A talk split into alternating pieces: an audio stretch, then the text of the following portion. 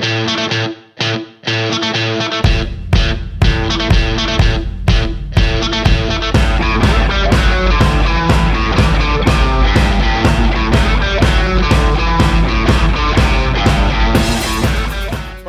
FC. Um, welcome to the home of Merthyr Town FC. Welcome back to Just One Man podcast. Uh, we are very, very privileged uh, this evening to be joined um, by these three gentlemen here, who are also sat here. Uh, so yeah, we've got Matthew Harris, Will Fuller, and Liam Angel with us. Um, who are all players for Merthyr Town FC, uh, the Mighty Martyrs and uh, and they've decided to come on and, and have a chat about about some bits and bobs with us. Just before we kick off, um, just like to give a thank you to uh, to our sponsors uh, for this episode, which is 4Tom and the PT Room. Uh, 4Tom is a suicide prevention and postvention charity that offers free counselling for those struggling with suicidal thoughts, as well as free counselling and support groups for those who have been bereaved by suicide. Uh, likewise, the PT room is a small uh, small group personal training facility uh, that's located up on the Pant Industrial Estate here in Merthyr Tydfil. Uh, the focus is on getting the best out of each member, both physically and mentally, in a supporting environment. Both of our sponsors, we're very, very grateful uh, for you giving your support to us, and you can find out more about them via their social media channels, which we'll pop in the episode notes. So, lads, welcome. Thanks for having us. Thank you. Thank you for coming. Thank you for for waiting for Jordan, the Tech King. I was going to say, I thought you were going to say Josh then, because he was late. Josh was late. Josh is always late. So It's anyway, where do we start? I suppose as um, three males in a very male-dominated sport for the most part. Even though there have been huge, huge strides forward in the women's game, what is the the perception of mental health within not only I suppose football, um, but but your but your changing room, but your locker room, Matthew. not to drop it on you, but Chuck him in at the. Go on. go on. Obviously, I've been here 17, 18 years, so I've been in the dressing room environment for quite a while, and it's improved dramatically in that time. Is the easiest way to put it, in the sense of, you know, I'm going to touch on our dressing room, which I feel privileged to be a part of because I'm sort of coming to the end of my playing days, but it's probably the best dressing room I've been in in terms of the personality, despite them being, let's be fair, so young, other than Will, who is chasing me down. The rest are all mid 20s or below. Yeah. So it's a very young dressing room, very energetic and youthful dressing room. The music choice is shocking. but other than that, it's a good dressing room. But it's, it's a weird one because I don't know if it's a bloke thing or if it's a sport thing. It's a very safe environment, and no matter what goes on outside of the dressing room, you can park it and come into that dressing room and know you'll be fine. Um, well, that's how I feel anyway. I want to speak for myself. Behind the closed door. Yeah, and it's a safe place. And look, that's created by the boys that are in the dressing room also. Do you know what I mean? Because I've, you know, there have been in the past some difficult characters, or you know, but speaking on this dressing room in particular, and the staff even as well, you walk through those front doors downstairs, and it's it's a safe place. You know, where through stuff on a personal level, you can approach a teammate, you can approach a member of staff, and you always feel that you're gonna you're gonna be heard. Now, is it looking back? Was I too scared, too young to even bring up anything that I was going through? There's an element of that. There's an element of the old cliche of "Ooh, that stigma attached to showing a sign of weakness. Yeah. Maybe, but there's been a lot of exposure recently, especially on the mental health. You know, with open interviews like your Dele Alli's and difficulties that these professional players that are, you know, let's be fair, on a, you know, much well-known names than like us three, but it's only a good thing. And I can only speak, like I said, for the dressing room that we're in, and oddly, I've never actually openly come to the table. But I generally do feel that even like in a situation like this, I feel I'm more than comfortable because I know it would be received well within that dressing room. You know. It's like when you uh, so like when you've you've played a, a match, then half time comes, it's not going your way, and then you normally hear the commentators say, "Oh, they're gonna go into that dressing room now, and so they're gonna have a bollocking or this that, or it's, to be a stern talking to it and stuff like that from the manager's perspective." Um, that's all fine. That's all to do with that per, that particular game, that particular moment. But it's the walking into the changing rooms before the match started and leaving. It's kind of like, do you still go on about the game then, or do you, do you kind of, once that game is over, or before it started, do you kind of continue doing that kind of conversation then, or? I'm probably the wrong person to ask, or maybe the right person to ask.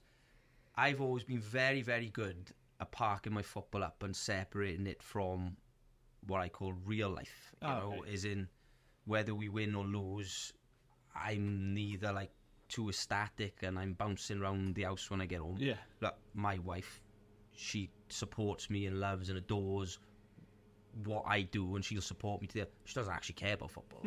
She don't care. She don't care, which I love because I used last night. We lost to Chesham, getting early hours in the morning. She doesn't even know how we've even got on. She didn't even ask. But as long as I'm home safe and I wake up, happy and but I'm fine, Yeah. Losing away at Chesham really doesn't matter, you know. And um, so I've been always been quite good. The manager says his thing after a game. The boys will say their thing. You have a shower. Always respectful of reading the room, and you don't want to be laughing and joking if the result isn't there. Yeah. But I'm very good at once that's done, you're done. Then you, it's time to Yeah. move on. You got to go home and go to work. Some boys in the evening. You got to go and play husband, play dad. You got to go into the bar and be amongst the boys and the fans. So like I'm one of them. I don't know. I can't speak on behalf of the boys or other players, but I know some boys do carry negative results in it more than anything with them. Like you know, think it's important to like take your emotion out of it when you're reflecting on a game. Yeah. So you have that safe environment, which is the changing room, yeah. and whatever gets said in there at half time or after a game kind of gets parked there. Yeah. And then you go back to the game on a Tuesday night and you review it, but you review it with your emotions out of it. Okay. So you're kind of like reviewing it from a performance point of view Yeah. as opposed to Yeah. I had an argument with him, I had a bust up with him, I didn't agree with what he said. Yeah. It's sort of parked in that regard. Yeah. Um, Okay. And I think just touching on like your support network as well outside of that, and being able to change up from football to normal life per se, Yeah. having people like girlfriends, wives, whoever, friends outside of football Yeah. who understand that football does take up a lot of your time. Yeah. Because my missus knows you, you run right off a Saturday. I'm, you know, if I'm away, is you're out Yeah, at yeah. eight, you're back home at eleven o'clock or wherever. Later. Or if I'm not, I, I work some weekends, so I'm, I'm six till six. So Saturdays are a write off mm. unless it's the summer Yeah, break. Football or work is still right. But yeah, it's a write off. So that is important, and you touched on that there. But it is important to have that safe space in the dressing room and know that whatever gets said in there Yeah. Yeah. stays in there, and you don't get murmurs outside the dressing room. Then, I've heard so and so, so and so, so and so, and so aren't getting on. The Ah, manager isn't okay. agreeing with him or, Yeah. or whatever, because it kind of you go down a dark hole. Then I think like, and you can sort of like get it led away from you. Yeah. So it is important to just feel like you can express yourself within the change room and it just be parked. Yeah. When you uh, say about that, and I and I'm going to come to you, Will, because of your position. Because as someone who doesn't play, I know everyone knows I don't play. By the way, Yet. Yet. Yeah, right. Um, yeah, watch out, Math. I'm coming for your spot. He's coming in, I'm coming. It's taking Probably me a while. me at the moment. Um, but I think when you're a goalkeeper, is is it is it slightly different because yes, there's a loss, but then I think sometimes and maybe unfairly. You you have that extra element of, of, of pressure because of your role or because of your position. Is it is it much the same for you where where you're able just to say, well, we lost, that was that, or is it the case that it maybe takes a little longer? I think it is, and I, I can only speak having been a goalkeeper since I was seven. Do you know I mean? So I've never sat the other side and, and had the outfield experience. But I, for me, it's it's an individual role within a team, and that carries its own pressures. I think what's been really important for me throughout my career is having the support away from football that we've touched on, but also within the dressing room from another goalkeeper or a goalkeeper coach. I'm really lucky to have that here. You know, I've, I've been I've had spells at clubs where it hasn't felt like there's anyone else to be a sounding board. And you talked about the reflection on performance piece. You, you're trying to do that yourself and tackle that yourself, whilst knowing you're the only person that's looking at it. And it doesn't matter what you say because others will hold a different opinion. And I think, uh, you know, picking up on what you said about separating the, the life and the football bit, that doesn't mean that we're not fully focused on that. You know, Tuesday, Thursday, Saturday, and the time. It's still in your back. It's in the back of your head. It's just not fully focused on until you actually get there. I think it for me it helps, and I, I wasn't always like that. You know, I did carry the emotion of games and particularly mistakes, given the given the position. Yeah, out out into out into the rest of my evening on a Saturday, sometimes into the Sunday, and sometimes even longer than that. Did like sometimes um, you sort of like blame yourself a couple of days after. It's Yeah. still my fault, but in the change room you say, "Yes, all right, I understand," but and just say your piece in the change room, but still take it away from the change room with you just for a couple of days to. Yeah, and I'll be the first to hold my hands up when I do make a mistake. Yeah, yeah. But I'd still carry that into, like I say, the rest of my week, and it would affect not just the rest of my time, but those around me. And you know, as I've got older, I've learned that that's not healthy. Yeah. You know, I don't want to be impacting my wife and friends and family and others with my mood based on 90 minutes of my week. You know, there's there's a lot that goes into that 90 minutes, and, and there's a lot that goes into being as shit as we are sometimes, or as good as we are, as Yeah. pretty much everybody in the terrace will remind you. But I don't want to let that affect Yeah. the rest of my time. And I think some of that comes with age. And I think we've got a role as, as older players within the dressing room to try and help some of the younger lads understand that that this is not, you know, as much as we all dreamt of being a Premier League footballer sometime. You know, for, for whatever reason, we're not. Yeah. And it can't be everything that you are. You can't attach your entire identity to the piece of that that Saturday. You know. I think people, you know, and I've been here long, and look, I absolutely adore the fan base. It's an incredible fan base. Like, I still find it mad how, like, I'm a sort of Liverpool fan. You know, I see football as like Champions League nights, uh, FA Cup finals. I find it incredible how you get 700, 800, 1,000 people through the gate here in Merthyr, and you ask them, and 80% of them will say Merthyr is the team that they support. Yeah. They won't f- Yeah. watch Soccer Sunday or Super Sundays with the, Yeah, the big yeah. boys. So we are, in their eyes, it sounds mad, but they'll, we are the Gerrards on the Yeah. the Harry Kanes and the Cristiano Ronaldos because they don't watch. We are them, and we know people on a personal level involved in the club and the, who their week and their mood is dictated by our result on a Saturday afternoon. Now we don't want to be sat here going, "Oh, it doesn't matter to us." It, it really does, and we c- we understand and respect that pressure, and we I'd like to think we embrace it, and we try our best, but people often lose touch as well, and this isn't a snipe at the supporters, but people often lose sight, uh, lose sight that we are just normal blokes, and we're more normal than your Cristiano Ronaldo. We have to hmm. get up to go to work in the morning. Believe me, we're having pasta and rice on our lunch breaks because we've got to get on a bus at eleven o'clock. At two o'clock yesterday to get all the way up to Chesham, and by the time we got to the ground, I'd been up for twelve hours because my little one had me up at six in the morning. And then maybe we don't perform, or I personally don't perform on the levels that I can. Hmm. Fancy that and go, oh, game, it's all that, and I'm going, oh, cut us some slack, boys. It's, it's quite hard, this, this, like you know, and it's such a commitment. It is a big commitment. Yeah. And we all, in fact, I not that I ever was a professional footballer, but I reckon this sounds a lot easier for them boys that get pampered and the whole being and life revolves around a result on a Saturday afternoon, which comes with its own pressure. It's a different life, isn't it? Completely. But I can't imagine them. Would you would like obviously? Um, I suppose you lot do it out of the enjoyment of it as well as you just obviously with the amount of commitment you put in for work and playing football, the time you give to it. I think that's quite a lot to give up. Well, even um, little things that just passed. I, I know. You ask all my family. Christmas Day is written off. I'll have Christmas dinner. Yeah. I'll enjoy it, but there's not an ounce of booze that goes on with myself. Everyone's partying the night away in their house parties on a Christmas night, and I love Christmas more than anyone. Year's Eve as well. New Year's Eve, all these like big Public holiday that holidays. People get to enjoy with their families. We enjoy, don't get me wrong, but it's very disciplined, Yeah. and we may train the day before Christmas Eve. There's a lot of unseen things at our level. Like behind the scenes is we really do have to different apply ourselves properly. Yeah. And I it's- think it's that old adage, isn't it, that you can have fun, you just can't have too much fun. um, or you have fun, but you have fun after you. At the right times, isn't it? Yeah, yeah. Um, which is, you know, which is, it is, it is an ask. It is, it is difficult. It is a privilege as well, though.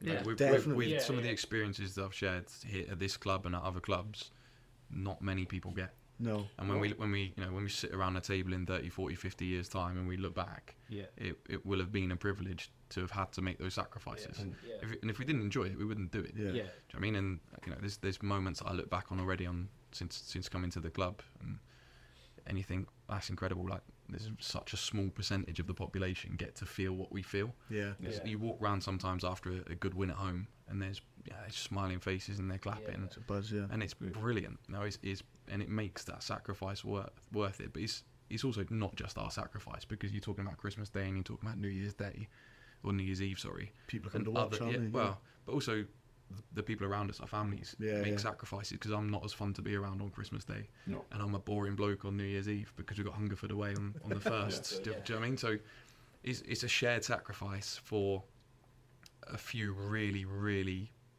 meaningful moments, yeah. but it is an absolute privilege at the same. I think like a, I think you use it as an out as well. Like Yeah. football is definitely an out, um, and I think I, I can change myself. Like when people around me notice it when y- you know you're not playing or you're injured or even little things like I haven't been to the gym or I haven't gone out and whatever to walk the dogs. You know, you, you people around you saying you're getting a bit ratty, go to the gym. You know, or whatever it might be. You know.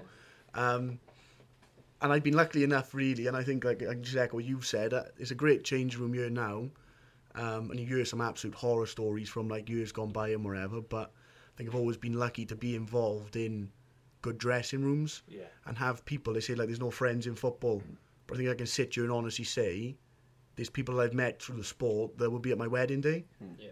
and that is like just I, I can't speak highly enough of like the people I've played with and been involved with. Yeah. Um, yeah, it's amazing. Really like the feeling. Do you feel like the younger boys sort of look up to you a little bit more? I probably can't answer that. I don't know. Great question for me, is it? I'll, I'll answer it for no, I'm joking. You know, the, the answer is yes. The answer is yes. He's a, Yeah. What he's achieved is phenomenal. Like, and I think now, no, every no, Sorry, his head just hit me. and you know, it, it is to to play at this level for so long and to put all the mileage that you have done to like come back from setbacks as well with your injuries and whatever else, and keep going and keep chugging along, and to do it in one place, because let's be real, mate, you've you've had offers that you could have gone and got more money elsewhere, and you could have gone and got, you know, X Y Z. no, but on a, on, a, on a real, you know, to play at this level for the duration that you have and the longevity of it, and to the level that you're still playing now. I remember we had a conversation last year, and you were kind of like, "Angel, how do I look? Do I look alright?" And I was like, "Mate, honestly, you look like unreal. Like you're playing so well. You look fit. You look good." And you were like, "You'll always be honest with you, and you'll tell me if I look shit." Yeah. And I was like, "Yeah, I would. To be fair, because I'd expect the same back." Yeah. Um, but no, it's phenomenal, and I think I can only aspire really to play at the level for as long as you've done it. And I suppose it takes so much commitment outside of football as well. Like you know, mm. as we spoke about prior, like you know, your family and your misses and everyone else, your friends. You're missing parties, you miss birthdays, whatever it is. But it's it's unthinkable. I think 400 games like at, at this level is crazy. Well, I, I, I didn't I didn't um I didn't expect it to, to become the Mafias Appreciation Podcast. I told you that earlier Sure, on. I sure and would I want to didn't- say something. No, Yeah. I, no, I, I genuinely, I mean, that, without making this an absolute loving, for, I because didn't think our first tears on the podcast would be, would be because I, c- you know, and I mean this with the utmost respect, I can apply this to several several blokes I've come across in the game. For me, take away the performance on the pitch and the amount of games and that, it's about the way people hold themselves. That's what gains my respect, and and that can apply from you know a 19 year old who's just entered but does all the right things and you know wants to learn, all the way up to a 59 year old who's still going. And, you know, like I say, there's been there's been plenty of different clubs that I apply that to, but for me, it's more about how you handle yourself and Yeah. the way that you you interact with the lads, not just in a physical sense, but even on, in the group and things like that. So, Father figure. yeah, yeah, and I'm glad there is someone still here older than me. right now. What do you think of these two? amazing. Just good, good, solid blokes. No, I, I've been one always, and I, I've been quite consistent with this for a long time. My grandfather was my hero growing up, and never got to see him play football, but apparently he was quite good at football. Never ever saw it, so he- he could have been, he couldn't. have. But the one thing that I always thought was the best thing about my grandfather was that no one ever had a bad word to say about him. Whether you, whatever walk of life you met my grandfather, at his funeral was like it was mad the amount of people that were there, and I always worshipped my grandfather in the way that, as we'll touch on, he conducted himself. He was just this lovely, lovely bloke. And now that I've got uh, Isabel and my little one, I just forget the football, And you know, we talked off camera about a tag that comes with you, like Matt the footballer or Angel the footballer, Will the footballer. I just want to, in 30 years' time, if Isabel's walking around the town and someone goes, "Oh, what's uh, is Isabel Harris?" or "What's your dad?" or "Is he the foot?" and I don't care about that. It's no, your old man's a lovely bloke. That means way more than, to me than ever playing 400 games of football, playing in the Premier League, playing whatever it was. That means so. I do pride myself on, and that comes from my grandfather. Just, just carry yourself properly. Just say your please and your thank yous. Just when someone wants to speak to you, give them that time of the day. And I don't know. I like to think I'm way. fairly consistent with it, and, and that that comes from my grandfather, and that's a massive trait from my grandfather that I got was he was the nicest bloke you'd ever meet. Now I'm not saying I can ever be that, but to hear people say that I'm a good guy means way more to me than someone saying he was a cracking footballer. That that's what means more to me. Like Yeah. you know. Yeah, and you know, and uh, and obviously, I, you know, we've been friends for over twenty years. I was privileged to have known Di, Yeah. hands like shovels, and a heart just as big.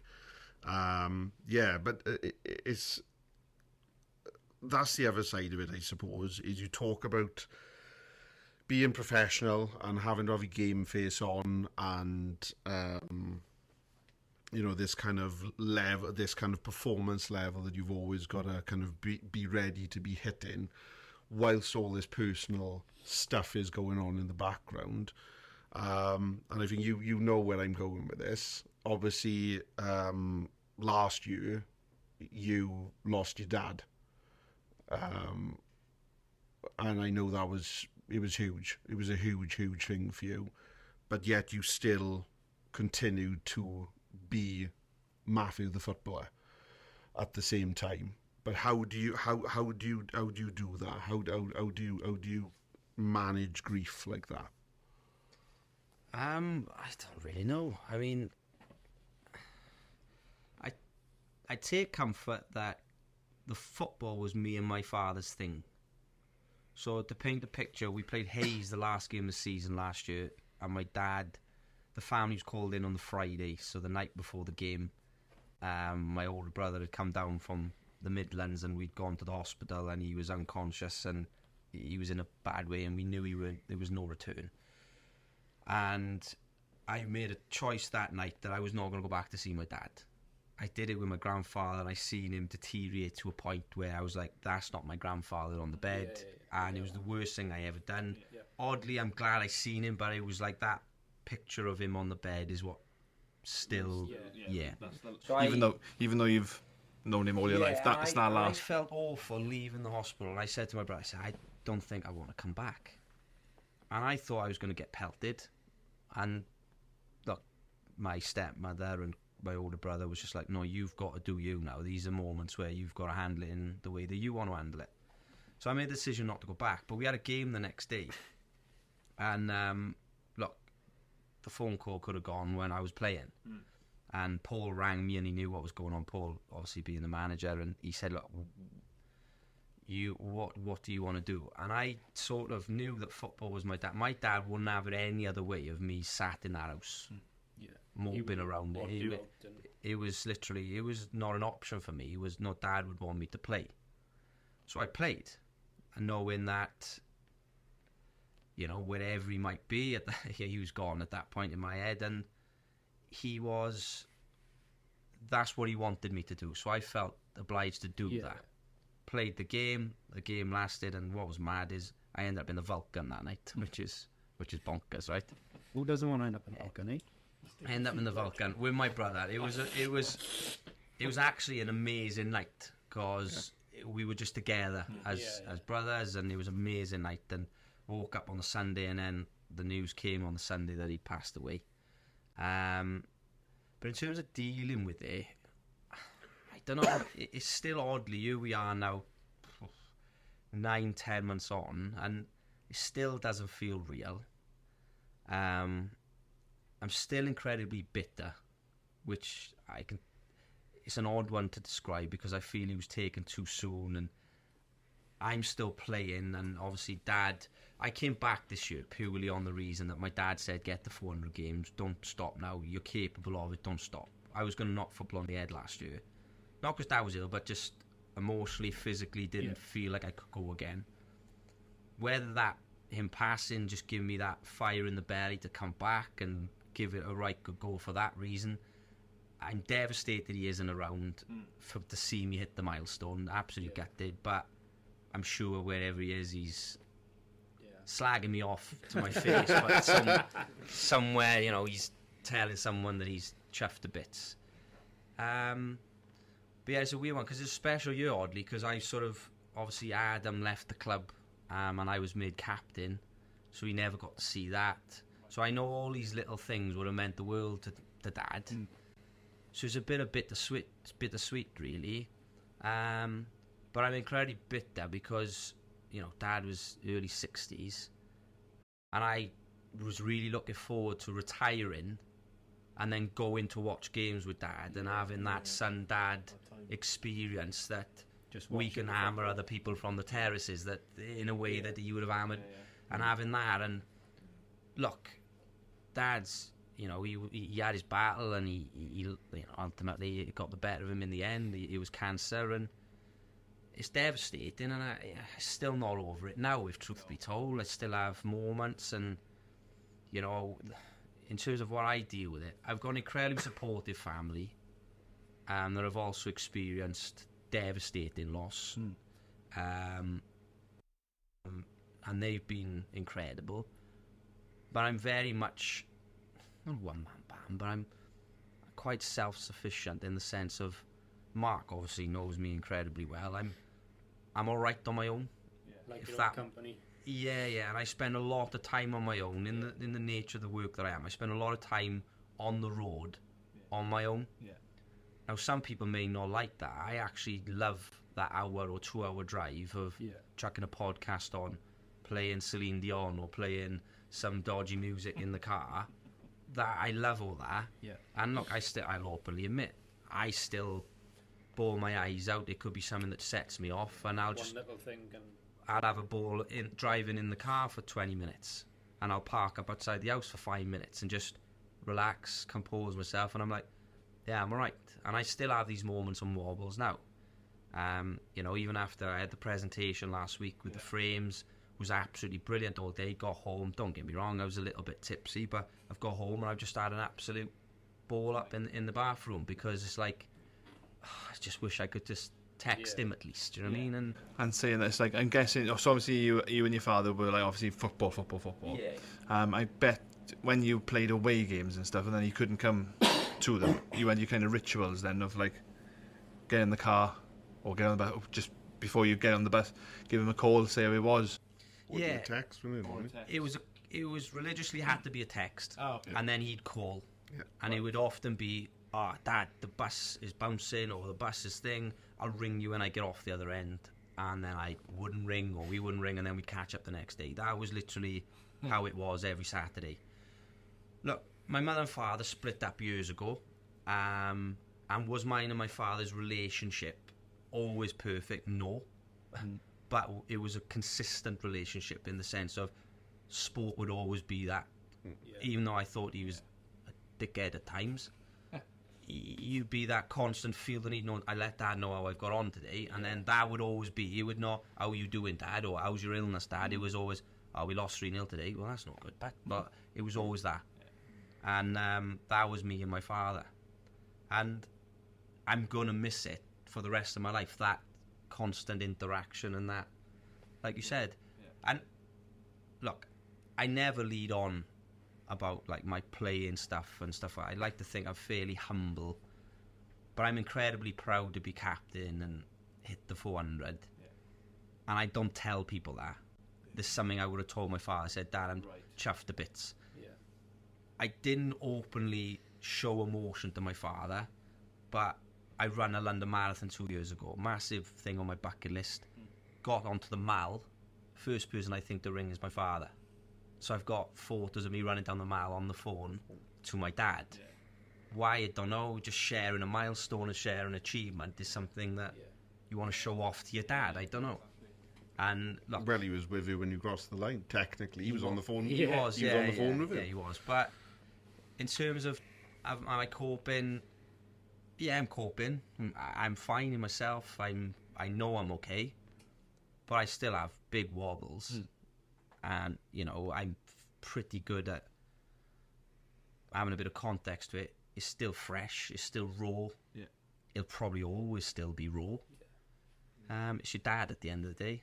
Um, but yeah, no, I mean, I have crap days. I have crap, not days. I'd say I have an hour Yeah. Where something might trigger it.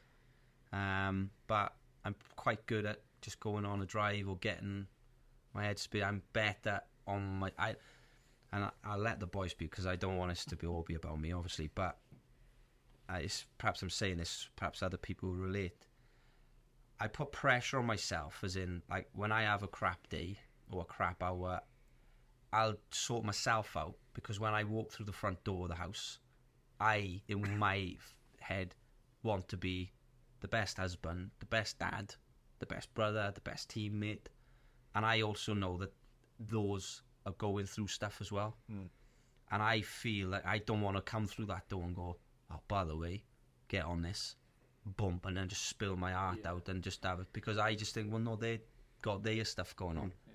So I don't know if that's, I don't know if I'm thinking, no, no, I need to be a dad and the better husband, and I'd be there listening to Kirsty all day with her problems, and she'll tell me, she shouts at me, no, you need to talk to me as well, Matt. But uh, no, it's fine because I'll deal with my stuff in the car on my own.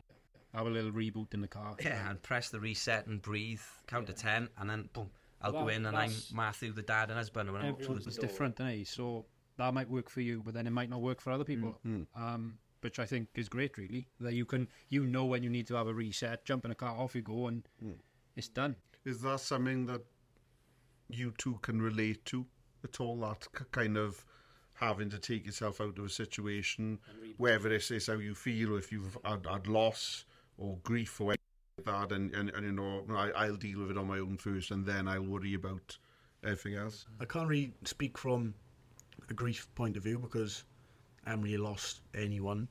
Um, my one set of grandparents passed away before I was born. The other is still alive and awesome as ever. Crack me up all the time. Um, but I have a similar relationship with my father where my mum and dad also split up. Um, and I speak to my father about football all the time. And that's our thing, like. Um, but I do think it is important, like you just touched on there, about having like an out. So yours might be in the car with a podcast. Mine's going down the beach and having a walk with my dogs. Yeah, yeah. Going to the gym, having a blast, coming to football, whatever it might be. Um, and I think you're very lucky as well, as am I, uh, to just enjoy my own company. Yeah. Because I think people do rely on others, and being in other people's company a lot nowadays, or being on the phone to someone constantly, or like it's okay to be just at one with your own thoughts, kind of thing. Um, but yeah, it's, I haven't got no grief, as I said, but yeah.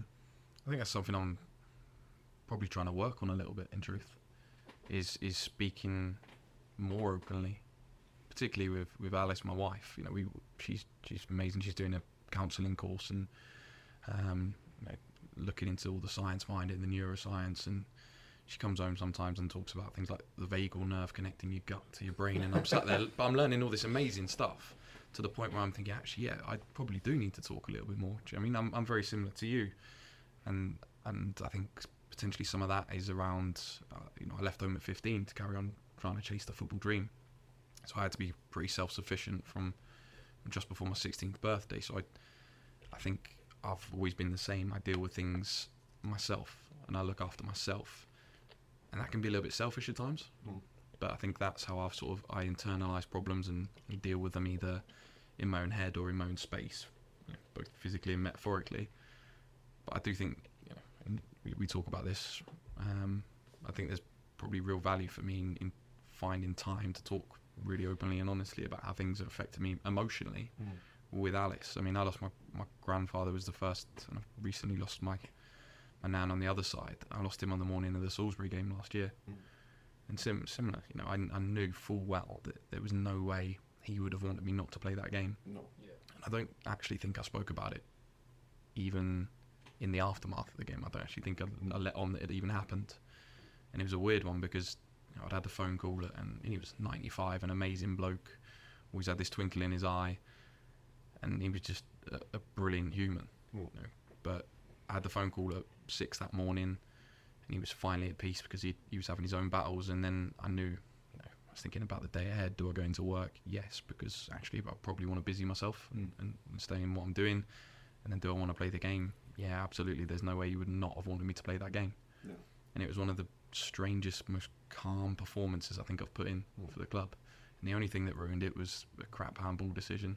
We didn't, we didn't get a clean sheet to, to sort of honour his memory in a sad, in, in a in a weird kind of way. But I, I think I, I'm exactly the same. I, I internalise a lot of things, and whether it's in the moment and or whether I sort of I know the phrase "bottle it up" comes with some negative connotations, but actually, I think for me, it's about sectioning it off a little bit from what I'm doing in the here and now because there's you know I've got to go to work and I've got to play that game.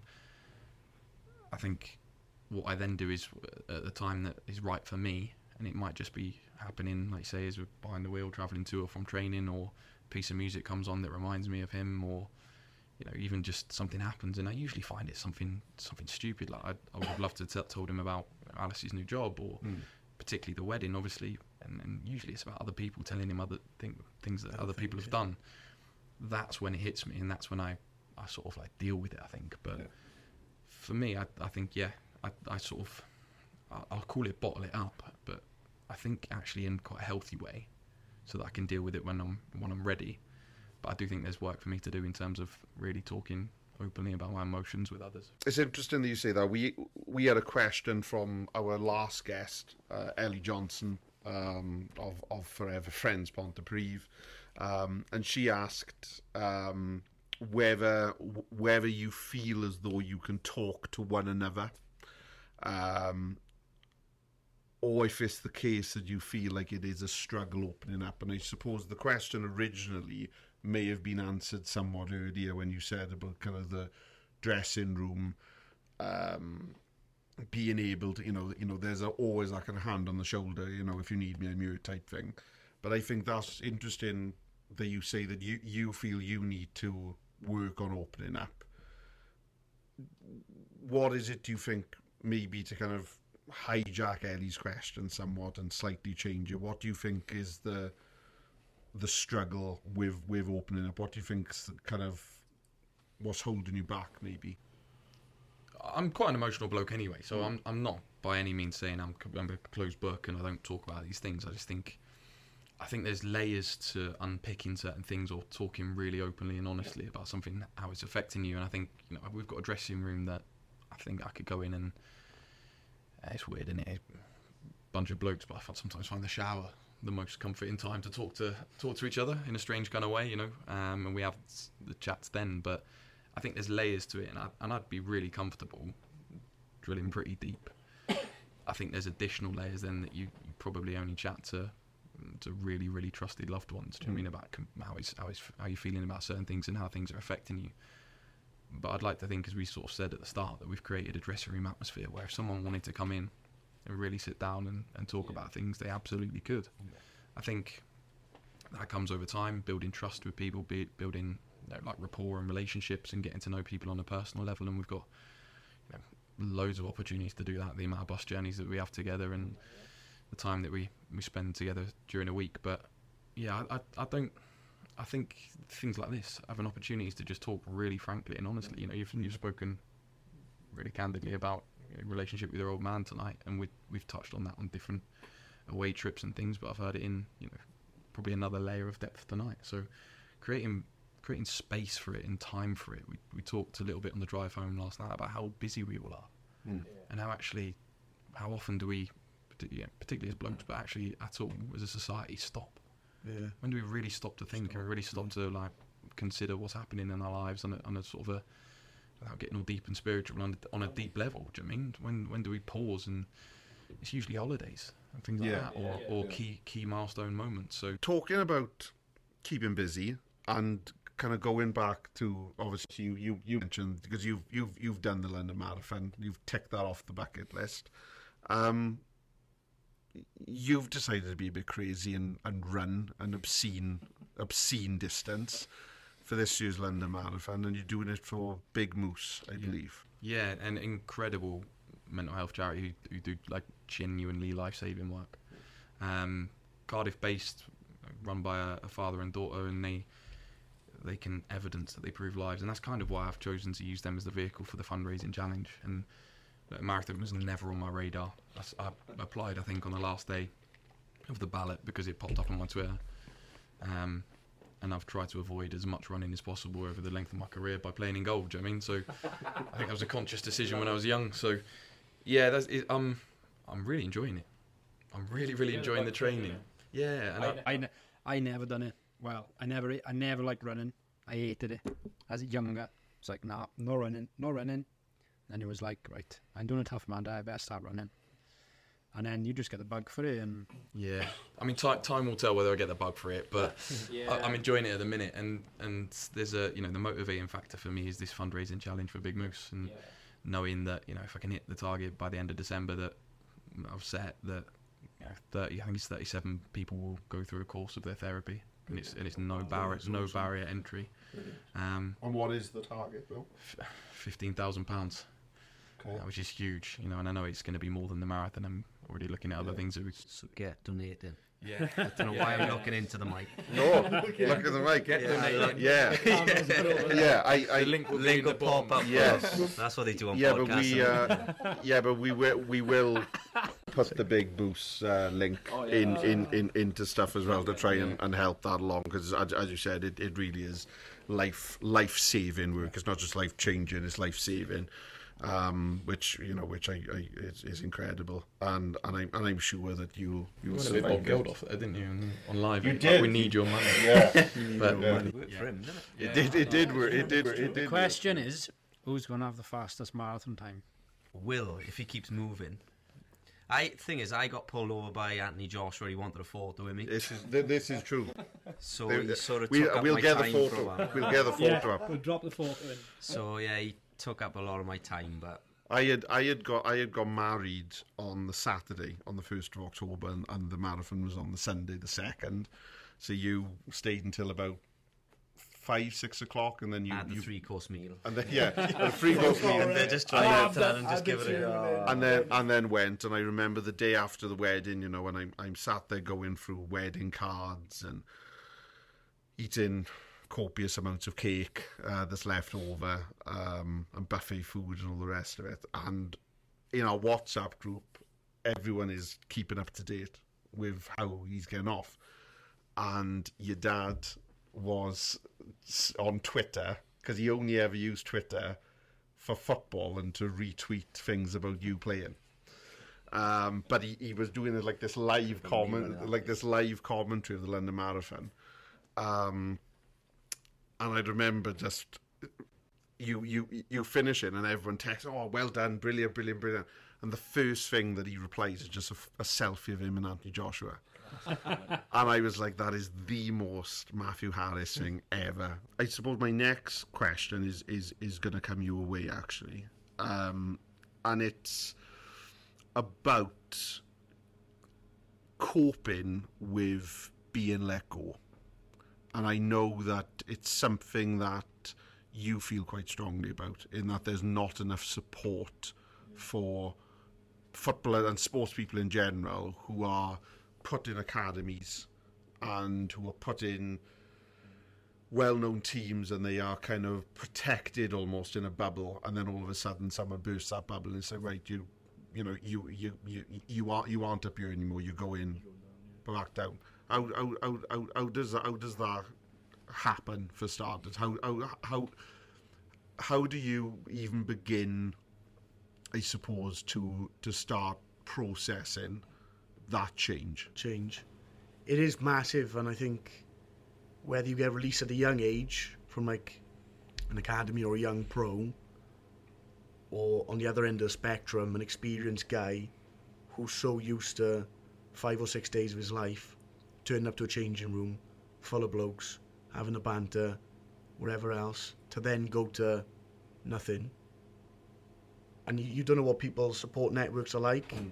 So like uh, we're, we're obviously lucky. Like we've all spoke about it tonight. We've got amazing girlfriends, wives, you know, families. My mother's amazing. I've got a wicked. All my family's amazing. You know, support network. But for people that haven't, going from full time football to what am I doing tomorrow? Big change. Big change, massive change, mate. And I was like, at one point, I was kind of like, I don't even know if I want to play anymore. And like, how sad is that for like a 19 year old, like, you know, still boy really, to say, I've loved this game since I was a kid. Like, I've always had a football on my feet, you know, broke my leg trying to jump on a football, watching an advert of Ronaldinho, which we about that last night. Like, how did you go from enjoying the game so much and doing it every day as a job to having nothing and not just not knowing where you're going next? You've got you got no no job, limited qualifications because you've gone to school three times a week. You played football the other two. All right, you've still got to take your schoolwork to, you know, your Cardiff City your Swansea City or Newport, wherever you are, uh, in South Wales, anywhere, wherever you are, whatever club you're at. Um, you got school three days a week. You finish school, you do a schoolboy or an apprenticeship or whatever, scholarship, where you do one day of education. So you're not getting you're getting a, a BTEC level three in sport, which is great. You got your qualification, but it may not be something that later on in life you turn out to even use. Like I, I work on a chemical plant now. I, I would never use that qualification ever again. You know. Um, and I just think there's no real like support outside of full time football for people who do struggle. Um, and you see a lot of stories now about guys that we just said earlier on that winning feeling. You can't describe to someone that doesn't play football what it feels like to win. That adrenaline rush you get, that buzz you get. So it, I can't imagine if if you were a pro for 20 years and you go to nothing, because you're not getting that same buzz out of you know going shopping to IKEA on a Saturday or wherever you may do, and I don't think there's enough support around it to see these people when they come out the game. Yeah. And you see people then, Catch 'em when they're coming up. yeah, literally like like even if it's like an event where you get together or Yeah. you know you meet up with ex pros or people that have come out the game once every so often. I think something like that would be great. Or better education around making sure your education is looked after, if that makes sense. Yeah, yeah. Like, I was lucky my grand- yeah, education at a literally. age, like. That my, my grandparents and my, and my parents were always like, no, you do your schoolwork. Yeah. Whereas other people were like, oh, I'm, I'm going to be a pro footballer. Yeah. Yeah. And the likelihood of that happening is slim to none, like, you know, and the sooner you understand that, the better. And you, you can't really give up a dream, obviously, mm, but is having something to fall back on. How can it happen? How can you go through like doing that sort of I'm going to be a professional footballer as a job, and then all of a sudden that balloon's popped? How how does that kind of happen? It's, it's there's so many layers to football, isn't it? Right, and it's like your performance on the pitch being one of them, but then there's circumstances outside of that. It's like politics in football. Right. There's different managers that come in, different ways of playing. You might be one manager's cup of tea, you might not be the next manager's cup of tea. Right. They might sign someone who's a more experienced player than you, and they want him to come in. Right. If you're an older guy, it might be the opposite way round. They've signed this young lad who's coming in, and, and he's playing now because we're going to get five years out of him. You've got five months left or whatever. Right. And in the lower leagues, you're always sort of playing for a year or two year deals, if that makes sense. Yeah. So nothing's ever really that secure. Okay. So in the conference, the next sort of thing. And you know, you, you say now you do your ACL, right? You've obviously done that. It's 18 months, a year, 18 months, is it? Like, if you're on a two year deal, you're not playing football. You're playing football for six months. Like, how can you make an impression in Yeah. six months at a full time football club? Been there for the two Been there for the two years fully, you know? No. And you come out of that, and it's kind of like, where on earth am I going now? As a 19 year old boy, Yeah, yeah. You feel lost in the middle of. I feel uh, lost. Yeah. And you turn up to. I was lucky, really. My, my first men's club was obviously Newport County or wherever, but I was involved with the first thing there. But then my first men's club was with Paul, and it was a good group of lads that were there. Hmm. But you do turn up with this sort of like bravado of like, oh, I've I've been a pro footballer, not realizing that probably seventy five percent of the team have as well. Yeah. You know, and you think, oh, I'm just going to turn up and stroll it at this level, like. yeah, yeah. And the reality is, you really don't like. You really don't. There does need some more support out there for, to, you know, like a safety net of, right, I'm back in the real world now, and and Even if there was something in like colleges or something for, you know, they set something up in colleges or you know everywhere. you know, just I think we've all, you know we've all been even even even even the non-players um, on the table have been there where you've you've been at a game and maybe it's a, a Welsh league game or even a, a, a, kind of a pub league uh, game, and you see a boy who is obviously head and shoulders above everyone else. And then it comes to light, oh, they used to play for Cardiff, or they used to play for Newport, and you think, well, how, how were they? How were they here then?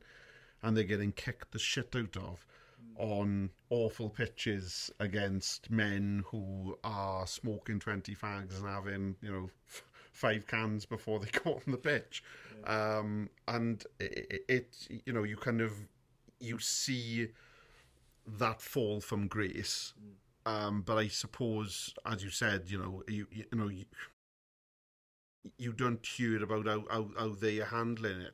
You you just think, oh well, they're still playing, they're still turning up on Saturday, but you don't think, yeah, but imagine how, how that's made them feel.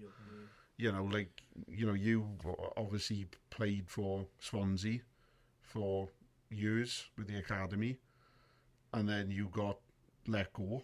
All right, you were a little bit older, but you went from kind of the, I suppose, the prestige of Swansea to then get in. The reality of football, and I got released at kicked into it. 16, and we've all got very similar stories. And you speak to probably 99% of footballers, they've all got very similar stories. I played against Bournemouth on the sat on Sunday for Swansea, and the following Saturday I'm playing against Pentrabar Country Irish Park for a Merthyr League club, the Western. In that week, I've got released. In that week was the same emotion that Angel said that I what's the point? I felt like I deserved the contract. I didn't get it. People are out to get me. It's all politics. There's, there's all these different reasons why you start. You why you think ah my face don't fit. There's not Funding. whatever it might be. And my uncle Joey just said, "Well, just come and have a kick about with the boys." And that is literally in its simplest form what it was. It was Merthyr League football.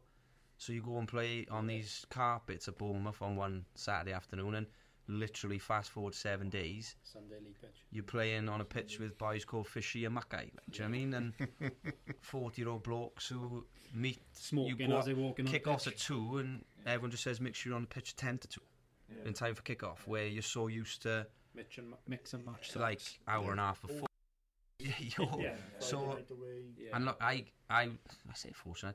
I always had my friendship circle, my family circle was always very quick to bring me back back down to r- real world, really, mm. as we keep referring to. So, it, I never ever, yeah, I was devastated. I never got it, but I also was then lucky that no, no, the right thing for me now is A levels at school, and then right, I want to go into university. So I was switched on in that sense, and always had that behind me of no, no, make sure your schoolwork's done. Mm. It may not happen. I had that, which I'm very fortunate for. Like I only speak, I won't drop names, but there's boys downstairs who've recently, a year ago, they're in the Carabao Cup playing professional football matches, and last night they're going away to Chesham, sat six hours, ten hours on a bus. They got to get up tomorrow, get on site. it, it's like whack whack Big slap of like whoa Yeah. and you know they're good enough boys and they're switched on enough that you know they'll find their way and they'll be fine. Do you know what I mean? And I'm sure I'll speak openly here that not that I've ever said it to them, but they can lean on boys who've gone through something similar and we come out the other side that they can come to us and speak to us like you know. But it's a mad, mad industry and I'm sure it's ridiculous. And not just fo- it's insane. Even Yeah, you don't see the behind the scenes part. don't- You just see You the, see that 90 you see minutes? you see the Yeah. glory part of it and the pictures and that's it. You don't see the actual um, yeah, closed and even at even at Merthyr's level, like there's no like contracts and stuff. So yeah, you might get a few that might get on contracts. The youngsters, or maybe the club might say there's a potential pro club looking at him. We can make some money because ultimately it's a business and we get all that. But I look at myself. I'm 34, 35, 34, 35, definitely 35, and um, I'm not on a contract. So if I was to like injure myself on Saturday, don't get a penny, nothing. So I'm not saying that's criticism on the, but that's the reality of non-league football. that's across, Yeah. that's a blanket across non-league football. So that is the harsh reality. So you've got lads that, you know, we we can't speak fairy tale Disney world like your Man Cities of this world, you know, on two, three hundred grands a week. Even the boys currently playing in League One, League Two football, when their time is up in 10, 15 years, they'll have to go into a line of work because they, yeah, they'll earn nice money, but it'll never be enough to see them through. They'll have to adjust somehow and find Yeah. what we call a real job, like, you know. It is. It is as well being able to adjust, like you just said, after, like, well, say you go in at 18, very lucky, 36, 18 years career, hmm, being in a male environment, having that thing, and I think the stigma from around the game now is sort of going. Hmm. It really is. But if you've been aligned with that and you're a bit more old school as well, and there was that stigma around not talking or not having your say or you know not being able to come out front with people because I think it is going as uh, you know as we're moving on. It really is, and like we said, we're lucky. It must be so tough, and then you see these guys end turn into all sorts of stuff. Like you know, after football, Yeah. and all you can see him for is Downward is the footballer. Yeah. You don't see him as like you said earlier on, the father, the the brother, the son. Yeah. You know, whatever you are. I suppose then, um, if you could give, and I'm looking at you, but I'm going to start with you, Yeah. Start at our end. um, to give you a bit of time to think. Um, what would your one bit of advice be to a new player that was coming into your dressing room? If you had to try and give them some sort of advice, whether it was around mental health or around how to carry themselves or, or whatever, or the food, you know, what, what would that bit of advice be? One bit of advice. As cliche as it sounds, just enjoy the ride, like, because you never get these years back, like. Yeah. And I'll keep it short and sweet, but my stepfather played rugby at a pretty decent level and had to finish early for external circumstances. He's in his late fifties now, and he would love nothing more than to put a kit on and run out in a rugby field and get absolutely trampled all over for 80 minutes again. So, yeah, enjoy the ride and just be respectful to people and, and respect yourself, I think, more than anything. Yeah, I'd just say just be a decent bloke. To your point, I'd ra- much rather be remembered as a as a decent bloke and a shit keeper than a class keeper but an absolute arse. Yeah. So just be a decent human being. And probably West, I was just going to say, just be yourself. Unless you're Just- an arsehole. And yeah, Unless you're an Unless that, you're is, a dickhead. that is key. no, that but I, is. I don't think everyone's an ass. I think a lot. of Because if you are an arsehole, there's no place for you. In this changing room or any changing room. I just think, like, you hear of, you know, the Billy Big Bollocks, big timers is the term thrown around in football. If the culture and the environment is right, even if the biggest of big times come into our dressing room, it wouldn't last. Yeah. Mm. Not saying I'm this boisterous oh, and, and rip them to shreds, but just the type of people that we are in there just wouldn't put up with it, and they'd soon start flash. They'd come in with the big Louis Vuittons. They'd soon start walking in with an Asda wash bag in three weeks because they think this isn't impressing anyone. Yeah. No, it's right, isn't it? Yeah, yeah. And just be you. I I just think the bravados, the people come in, the egos, just leave them at the door. But you you might have a glowing CV. I'm not impressed. Well done to you, but you're with us now, mate. You're one of us. So just be yourself, and like you said, just just, just try and be a good bloke. That's that's or lady. or But- however Just you however identify. you want to be. Yeah, just be a good person. Just Yeah. carry yourself properly. Especially at Merthyr, I'd like to think as a group and as a club we try to carry ourselves properly, whether we're at home or away. I think the boys are very respectful of dressing rooms, food after matches, the way we are downstairs. I, I just think, you know, Representing that. yeah, and I think, look, are we going to win the league? We're going to give it a good go. Are we going to win the Champions League? No, we're not in it. But for what we are, I think we're a good group. We're a likable group, and we're a group that fans and non-footballing supporters can um, get behind. And we're just normal, decent blokes. Whether you're the 16-year-old Will who helps with you now, the one of the youngsters, or you're the old bloke, 35 like me. I, I just think everyone in that dressing room is just a good guy. So just be yourself. Nicely put, Matt. Nicely put. Um, yeah, I just want to say again, thank you very much, boys, um, for, for joining us.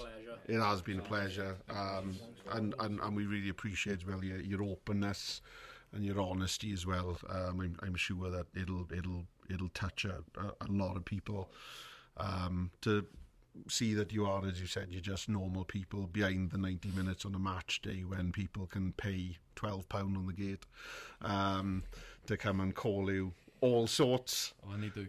um, and they most definitely do. Um, that you are all, all, all, all humans and you've got your stories, we do appreciate it.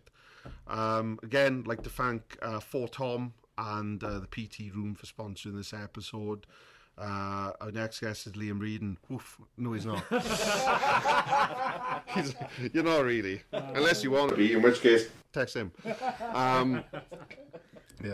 Okay. Um, Um, yeah, and um, just want to say um, if you could like, give us a subscribe on YouTube, uh, follow our Instagram and our Facebook channels as well. Um, it, it means it, it goes a lot, a long way uh, for for you to be following us. Um, and yeah, uh, keep up the good work, I suppose. And See you on the next one. see you Like and subscribe. Yeah, yeah, do what he said. So, see you after. like. Bye.